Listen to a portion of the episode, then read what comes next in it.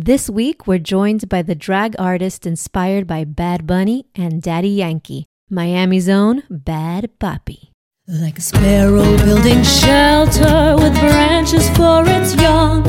My mother built a nest with love for her little ones. My grandfather told her, doesn't matter what you have, the only thing you need for life is each other's helping hands.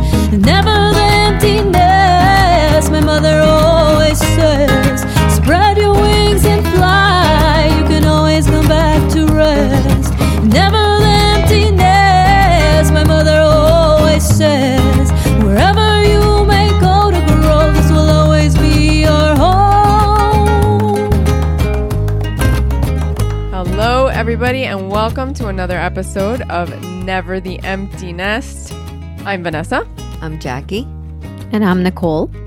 and we have a super exciting guest today, Amelia Leon, aka Bad Papi. And we are super happy to have them on. Um, hi, Amelia. Hey, how are you? Super happy to have you on the show. Super happy to be here. Yoo-hoo! Yay! It's been a second since we all got together, so lots has happened. But my, my mom's face is un un poema, as we say in Spanish. My news, I'm going to say real fast, Okay. is I got a dog. So now I've joined my sister in the dog land, but mine's a corgi like the queen, and he's the best. And his name is Stormcloud. And I'll say one story, and then I'm passing it on to all you all. This is the woman who didn't want dog That's true. all of this is true. Uh, and now sleeps with her dog. Yes. And my mom's phone is going off.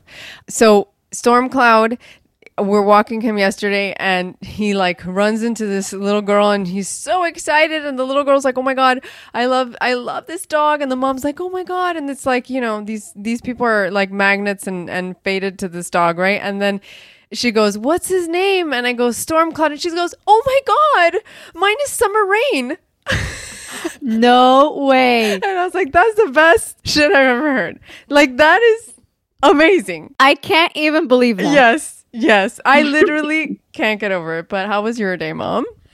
My day is great, a little stressful. I've had to be in different places and meeting uh, different back to back deadlines. And uh, my mom doesn't sleep at night.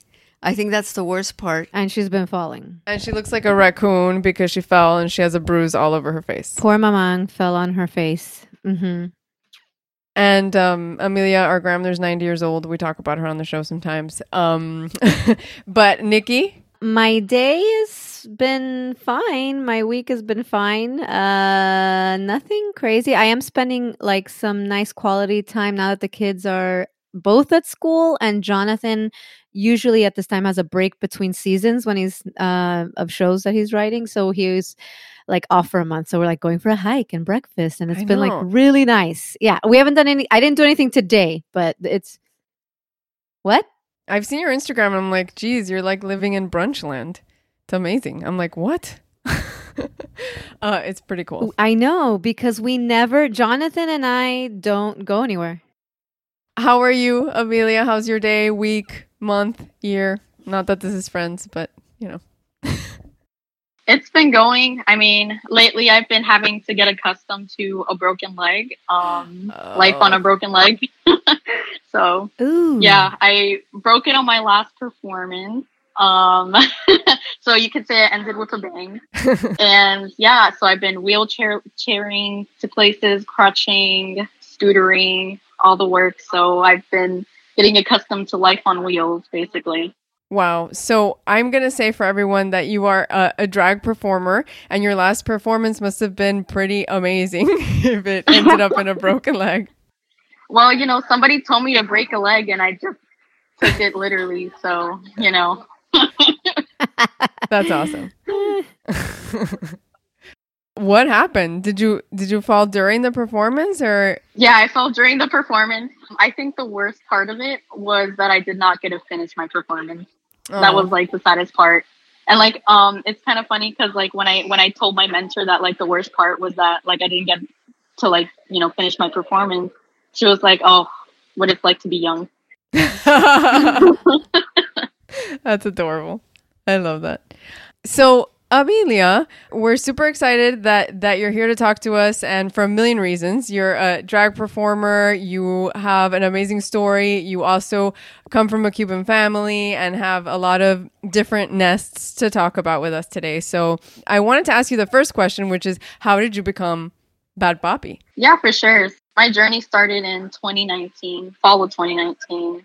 Um, after I had just recently exited out of uh, an abusive relationship.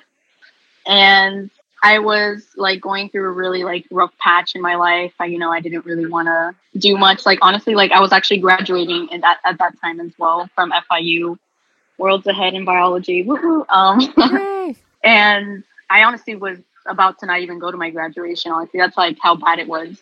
After having some time to myself, where like I just slept because sleep is um can be healing and therapeutic like half asleep, I literally shot out of my bed and I was like, oh my gosh, I want to be a drag artist. It just like came to me like literally half asleep in a dream. That's how like most of my ideas come, not gonna lie. And I started thinking about like, okay, like what kind of like drag do I want to be? What what do I want out of this art? And I started thinking about like my identity and how intersectional it is because you know I am I'm queer. At the time, I didn't know, but I, am trans too, and um, I'm also Latin. So I started thinking about it, and then I don't know why, but I was thinking of like Bad Bunny and stuff like that, and Daddy Yankee and stuff, and then like I was like, huh, I want to be Bad Papi because like I love Bad Bunny. Like honestly, he's he's he's my icon. Like he's the best. He's literally a badass. Like yeah, he challenges gender norms and and gender expression, specifically in the men population, even though he do- himself doesn't identify as trans, like he's literally breaking boundaries. I mean, the fact that he literally like wears acrylics, he's wearing dresses, he's he's doing all this stuff, and he supports trans rights in Puerto Rico. Like you can't get any more badass than that. Like, yeah.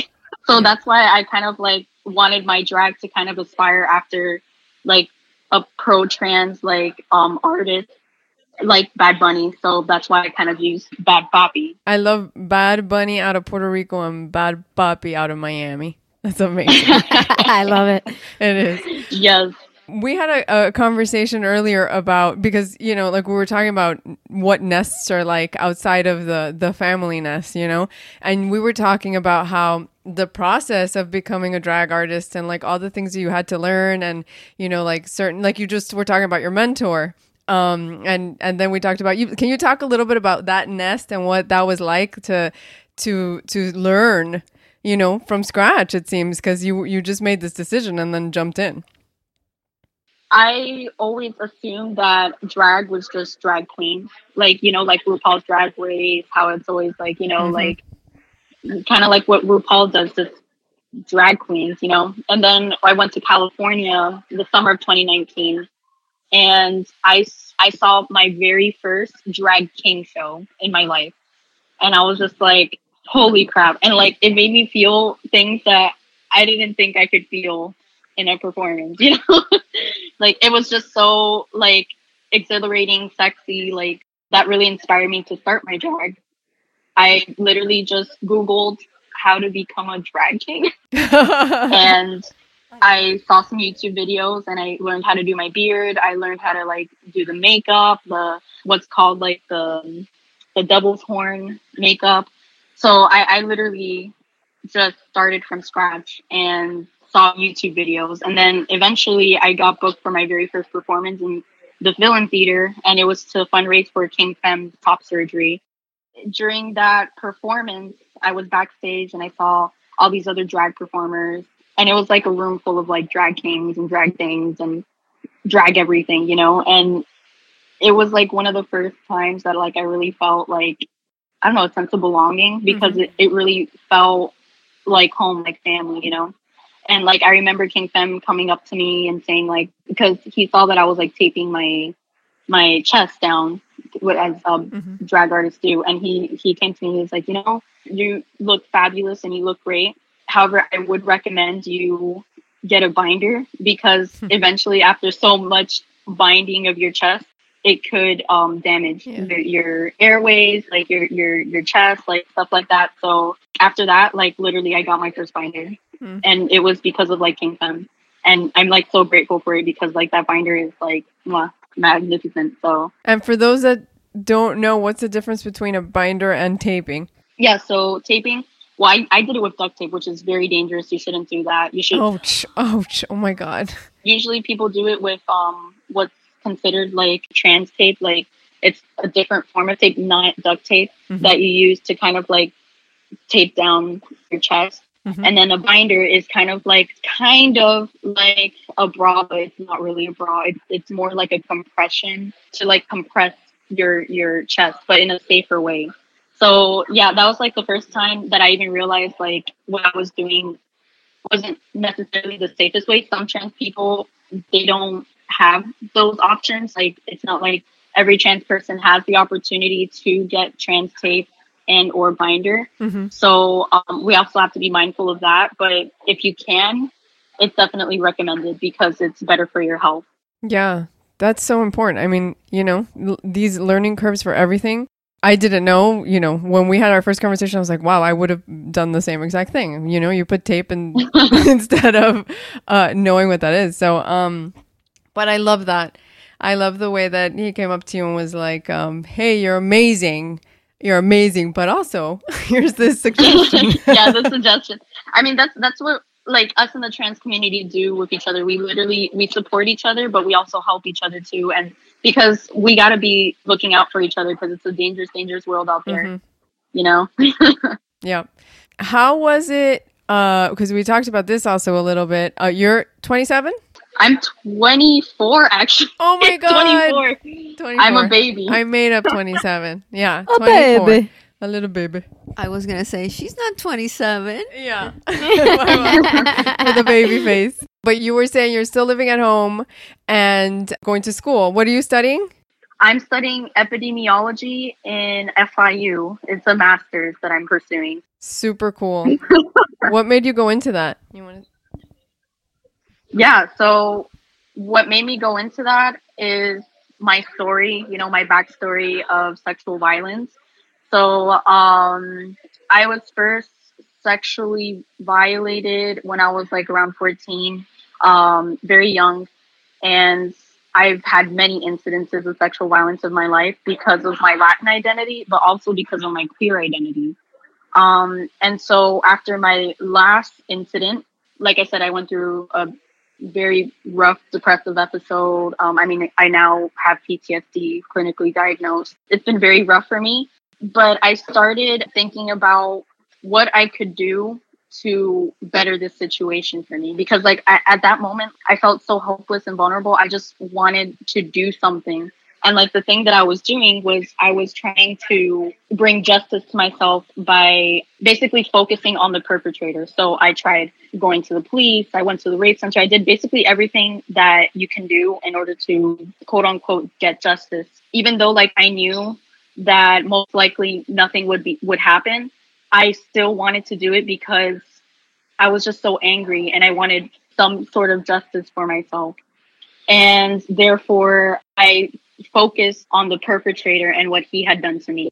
Instead of finding healing for myself, I found a lot of torment and like barriers towards um, that that basically prevented me from growing in the first place, you know. And after I started realizing that like me putting all this energy on the perpetrator when nothing was gonna happen, when like people weren't listening, when nobody believed me, like that was a waste of my time. I decided that I wanted to seek justice in a different way that was well worth my time and that not only sought justice for myself but for everyone in the queer community. How can I I relate sexual violence to what I want to do, which is health. I, I wanted to go into health. And I realized that the way to do it is to study public health. And I especially wanted to reform the healthcare system because what I had gone through when I went to the rape center was something that I can't even begin to tell you how wrong it was. Wrong. I don't want to give you any trauma porn or anything, but I can tell you that I was misgendered. I was violated again, re traumatized. I was not believed. and I was Baker acted. De paso, you know. And um, if you don't know what a Baker Act is, because um, Baker Acts are very specific to like you know southern states and whatnot, it's when you perceive someone to be um, quote unquote mentally unstable, such as you know they show signs of suicide or they show signs of a really intense mental illness. They put you in this basically like room and they keep you there for days with nothing. it's like it's like even worse than prison because at least prison you get some time to go out. You, you you like have your time to like you know do stuff. I asked for a puzzle. Like I literally asked for a puzzle because like I I was so like I, it had just recently happened to me the the incident and I asked for a puzzle and I was like please like I need to get my mind off this. Can I just get a puzzle? And they're like we don't allow pencils or paper here because you could hurt yourself. You're just there. That's what happened. And wow. when I actually got, yeah, like when, when I actually got to the psychiatrist, he basically told me he had no idea what to do because they don't know how to treat survivors, apparently. Um, so it was basically a waste of my time, a waste of my money, um, which literally put me in $3,000 worth of debt. And it was a horrifying experience. I honestly like, I, and I kid you not when I say this, I think that was worse than the actual rape itself. I'm not gonna lie. It's sad to say, but it, it's true. And that's exactly why I wanted to go into public health, into health in general, to reform that because I think that queer survivors deserve better. Amelia, I think it's formidable the way that you're processing your journey. I'm sure we're going to thank you at the end, but I want to thank you now. Uh, I would like to know when, what made you, uh, which I think was a turning point for you uh, in your success and healing, which was the the what made you decide enough with a perpetrator, enough with the people who did this. Let me take care of me. What was there anything that that either happened or the thought process or was it just that rude awakening that you told us that you just get up and you say okay this is what i'm going to do. Because i believe in that too by the way. There there was definitely a breaking point for me because i had tried everything. I had reached out to police. I had reached out um, to like the healthcare providers like when i went to the rape center. I had reached out to local nonprofits because I had speculated that um, this particular case involved human trafficking. I had reached out to like I had reached out to like everyone, everyone, everyone like in the community. Nobody wanted to take my case. I even called lawyers and nobody wanted to take my case. And the reason why is because I was in a relationship with him. When you're in a relationship with someone, they can turn it around on you and say like, well, he said, she said, and and we're in a point right now in society where you're in a relationship, it's already consent. I mean, it's it was only in what like the 80s or 90s that marital rape was considered illegal. You know, we're still processing the fact that just because you're in a relationship with someone does not mean consent. We're still processing what consent means and what consent doesn't mean in society right now. So therefore, I don't think anybody. It was just too hard of a case for them. One of my friends, because I was it, it was um it was a lot. One of my friends actually went to the um, the ombudsman here in FIU because I wanted to file what's called a Title IX report, which is what you do in a college campus because the, the person who had done this to me was an FIU student. And so therefore I could go through Title IX and report. I had asked my friend to do it because I was scared, scared of this person. And I had every right to be because he was involved in very, very bad groups, illegal groups, you know. So I asked them to go to the um, ombudsman and, and you know testify on my behalf. And the ombudsman basically did not take it seriously because I was not there, because I wasn't there, and which is sacrificing my safety. And then not only that, but then the healthcare system itself was also throwing me over. Like right at that same like week, yeah. Basically, my psychiatrist um, prescribed me a pill, like a specific pill, right, for for my PTSD. when when the pharmacy got it because I can't say the the pharmacy because it's not I'll, I'll get sued or whatever for a pharmacy. We'll edit that out. yeah, a pharmacy had to basically give me that medication. They gave me the wrong medication. They gave me an Alzheimer's medication. Oh my god. And I like you have no idea how it, it was like I was sick that entire week. Sick because I was one, not taking the antidepressant, which can cause withdrawal symptoms, and two, taking an Alzheimer's medication. Jeez. And by the and when I I was like, is this right? Yeah. Like, is it so and so medication? And the doctor's like, stop taking that right now. Oh my god. This is like what you say all the time. You have to be proactive in all elements of healthcare. Like Yeah. This whole uh, exchange is, I think, is so important, and this reveals so many sores in our society that need to be dealt with. But I think that you'll hear people say, this generation or this decade or this century is worse and worse. And i what i think is because i get sad and frustrated you know we've been humans for such a long time. And when are we going to get it right? But i think that for the first time it's coming to surface. It's you know it's it's out there. Es como desnudarse como it's it's out there it's naked and now we have to face it Mm-hmm. we have to face it and i want to thank you keep doing what you're doing because we have to learn Thank you. I really appreciate those words.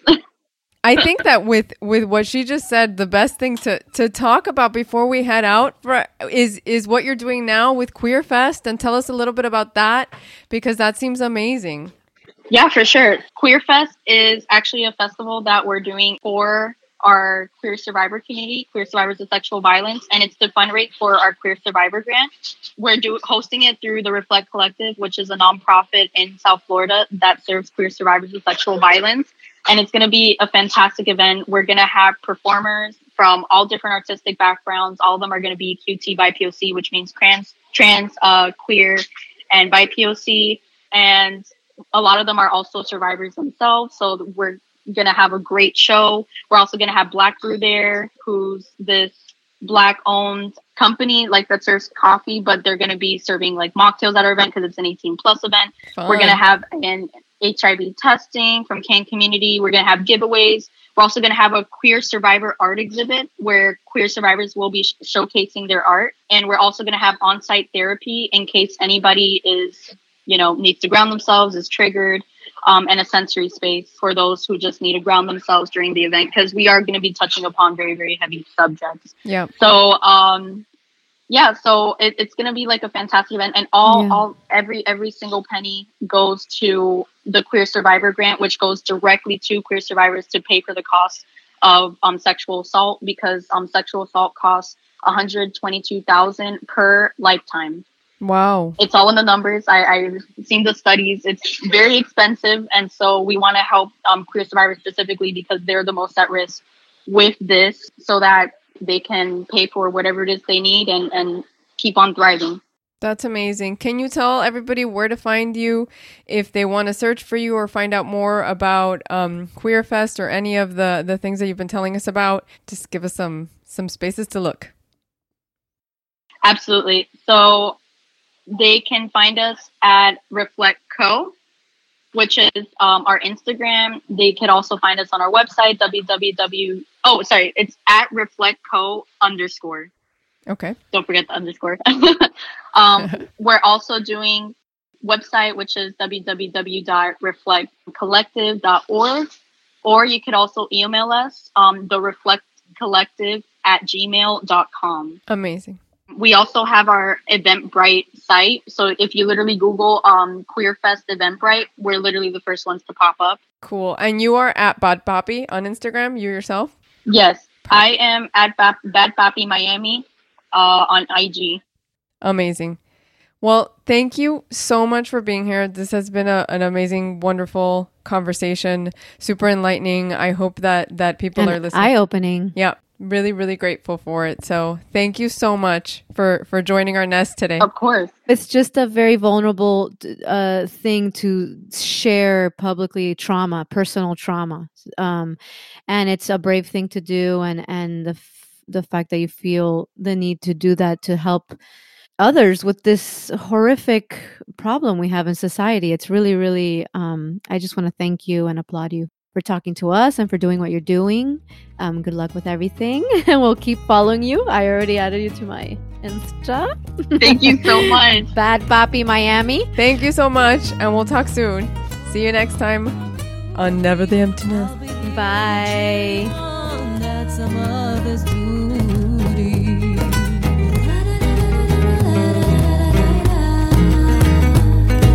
With all of your success, she says, all the great things ahead.